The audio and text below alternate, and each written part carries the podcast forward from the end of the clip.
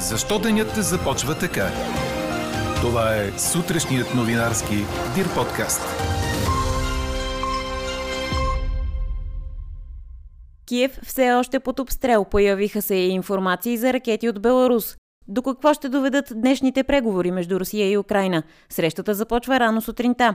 Въпросът ни към вас днес. Очаквате ли преговорите между Русия и Украина да спрат огъня в Киев? Пишете ни на подкаст news.dirbg. Всички ученици у нас се връщат присъствено в клас. Талантливият български биатлонист Благой Тодев с втори голям успех за своята крехка 20 годишна възраст. Говори Дирбеге.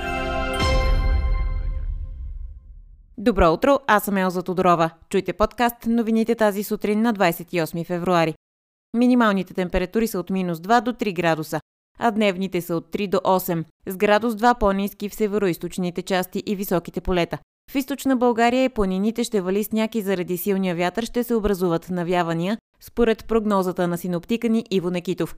Националният институт по метеорология и хидрология предупреждава за вятър и поледици с оранжев код в крайморските области и с жълт код в още 12 области. Следващите 24 часа са критично важни за Украина. Това е казал украинският президент Володимир Зеленски в телефонен разговор с британския премьер Борис Джонсън. Цитират го от Даунинг Стрит. Днес се очакват преговори между Русия и Украина, които трябва да се проведат на границата с Беларус в Големска област, в една от държавните резиденции на река Припят. Украинската страна се е отказала от преговори, но за тях е допринесъл телефонен разговор между Зеленски и беларуския президент Александър Лукашенко. В същото време се появиха непотвърдени информации за изтребители, ударили Киев от Беларус. Взривове се чуват от рано тази сутрин в украинската столица и в град Харков, съобщи Държавната служба за специални комуникации. Според украинската агенция Униян, ракета е оцелила жилищна сграда в центъра на град Чернигов. Разразил се е пожар и пламъците са обхванали два етажа. Не са известни жертви и пострадали. Друг северен украински град, Житомир, е бил ударен от снаряди през нощта.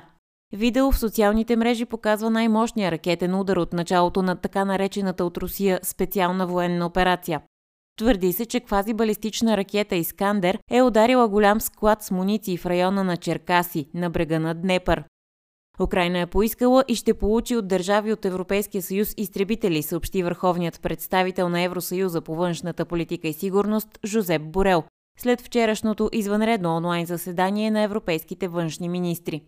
Някои държави членки имат такива самолети, които украинските летци могат да управляват, но тези решения ще се взимат извън европейската рамка. Предвижда се Съюзът да осигури 450 милиона евро военна помощ за Украина. Борел заяви, че пълното изключване на Русия от международната разплащателна система SWIFT е много трудно, но мащабът, в който ще се приложи, е много добре преценен. Европейският съюз продължава работа и на полето на дипломацията. До момента броят на украинските бежанци е 368 000, но продължава да расте по данни на ООН. Според Украинското външно министерство, цивилните жертви в Украина са вече 352, включително 14 деца. От руска страна също има жертви, но не е обявен броят им. Не се знае колко украински военни са загинали.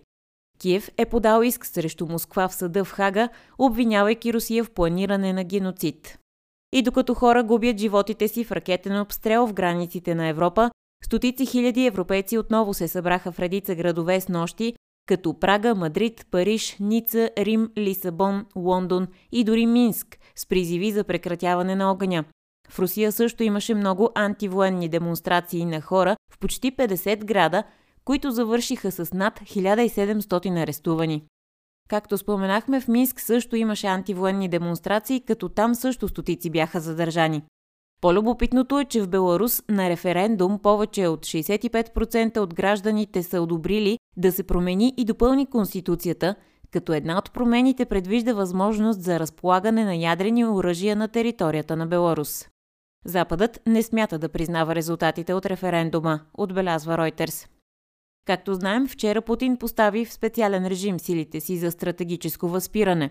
От 20 часа по Гринович днес извънредно ще заседава съветът за сигурност на ОНЕ. В сряда ще има и извънредна среща на управителния съвет на Международната агенция за атомна енергия.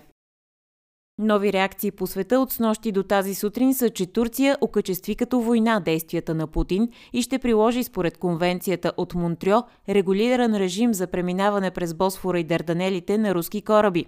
Швейцария смята да замрази руски авуари, а от днес влизат в сила санкциите на Евросъюза срещу Руската централна банка. Швеция пък ще доставя оръжие на Украина. Бразилия за сега не осъжда инвазията на Русия. Световните агенции следят с огромен интерес и новината, че две големи китайски банки ограничиха финансирането за купуване на суровини от Русия. Иначе от днес до следващо нареждане спират всички полети за Европа на Аерофлот, след като и Европа затвори небето си за руските самолети.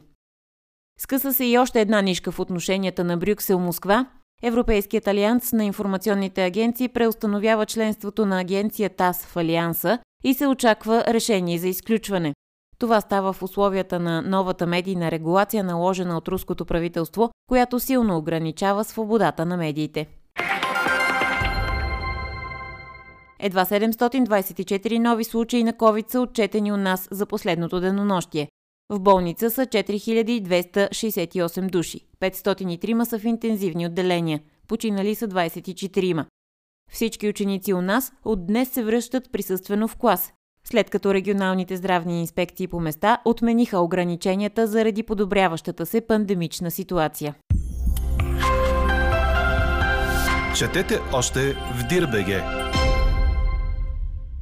Талантливият български биатлонист Благой Тодев постигна втори голям успех въпреки крехката си възраст от 20 години, предаде Корнер. Роденият в Банско състезател, който в средата на януари стана европейски шампион за младежи, сега може да се похвали и като световен вице-шампион. На първенството в Soldier Hollow в Съединените щати, българинът завърши на второ място в дисциплината преследване, след като преди дни остана на секунда от бронзов медал в спринта. Тодев, който днес тръгна от четвърта позиция, финишира трасето само с една грешка в четирите си стрелби и това му отреди второ време на 14,1 секунди зад победителя Мартин Невлант от Норвегия, който спечели и спринта. Другият ни представител в преследването Васил Зашев остана 51 с 6 грешки в стрелбата. Чухте сутрешния новинарски Дир подкаст. Подробно по темите в подкаста четете в Дирбеге. Какво ни впечатли преди малко? Призив за бойкот на националния ни празник отправиха в социалните мрежи известни личности, сред които политологът професор Евгений Дайнов, професорът по културна антропология Ивайло Дичев и много други. Повод за думите им е навлизането на руски военни в съседна Украина. Ако държавата се опита да чества 3 март, аз ще съм там на място, за да протестирам. Надявам се да не съм сам, написа Дайнов във Фейсбук.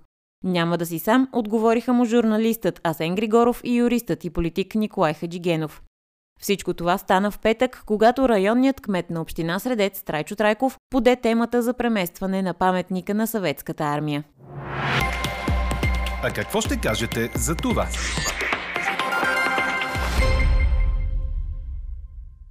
Както вече ви съобщихме, днес се очакват преговори между Русия и Украина. Срещата е предвидена в Големска област на границата с Беларус, в една от държавните резиденции на река Припят. Украинската страна се бе отказала от преговори, но за тях и допринесъл телефонен разговор между президента Володимир Зеленски и беларуския му колега Александър Лукашенко. А ние днес ви питаме, очаквате ли преговорите между Русия и Украина да спрат огъня в Киев? Пишете ни на подкаст news.dirbg. Слушайте още, гледайте повече и четете всичко в Дирбеге.